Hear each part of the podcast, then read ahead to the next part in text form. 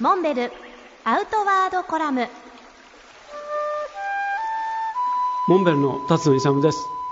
今年は愛河北駅マッターホルン北駅を登って50年の節目の年ということで50年ぶりにマッターホルンの頂上に立つことができました。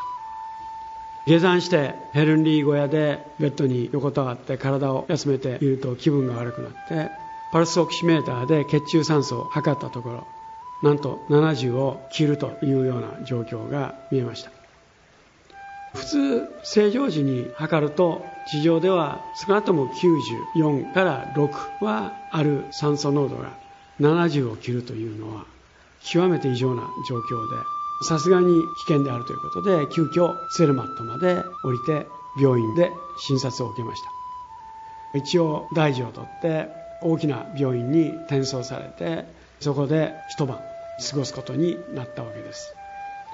高山病っていうのは2500メーター以上でもうすでに発症する人もいます。もちろん強い人は4000メーター超えても大丈夫っていう方も大勢いるわけですけれどもこれの特効薬はないわけでただ対策としてできるのはたくさん息を吸うということですがこれがなかなか意識をしていてもできない。まして疲れて目をつぶって寝てしまうといつの間にか普段の呼吸に戻ってしまっているので血中酸素濃度はどんどん下がっていくということになるわけです。これに対する対応は唯一高度を下ろす高度の低いところに移動して回復を待つということしかできないわけです。かつてコロラド大学のガモ博士という方が開発されたガモバッグというのがあります。これは人が1人入るチェンバーすなわち防水ジッパーで完全機密にして、まあ、いわば風船の中に人が入って空気で加圧するということですが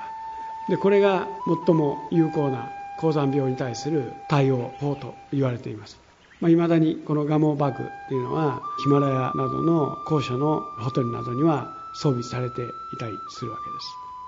今回は全くそういったことを知識としては理解していてもいざ本番で自分自身が高山病になったということで身をもってそれを実感したマッターホルンの登板でした。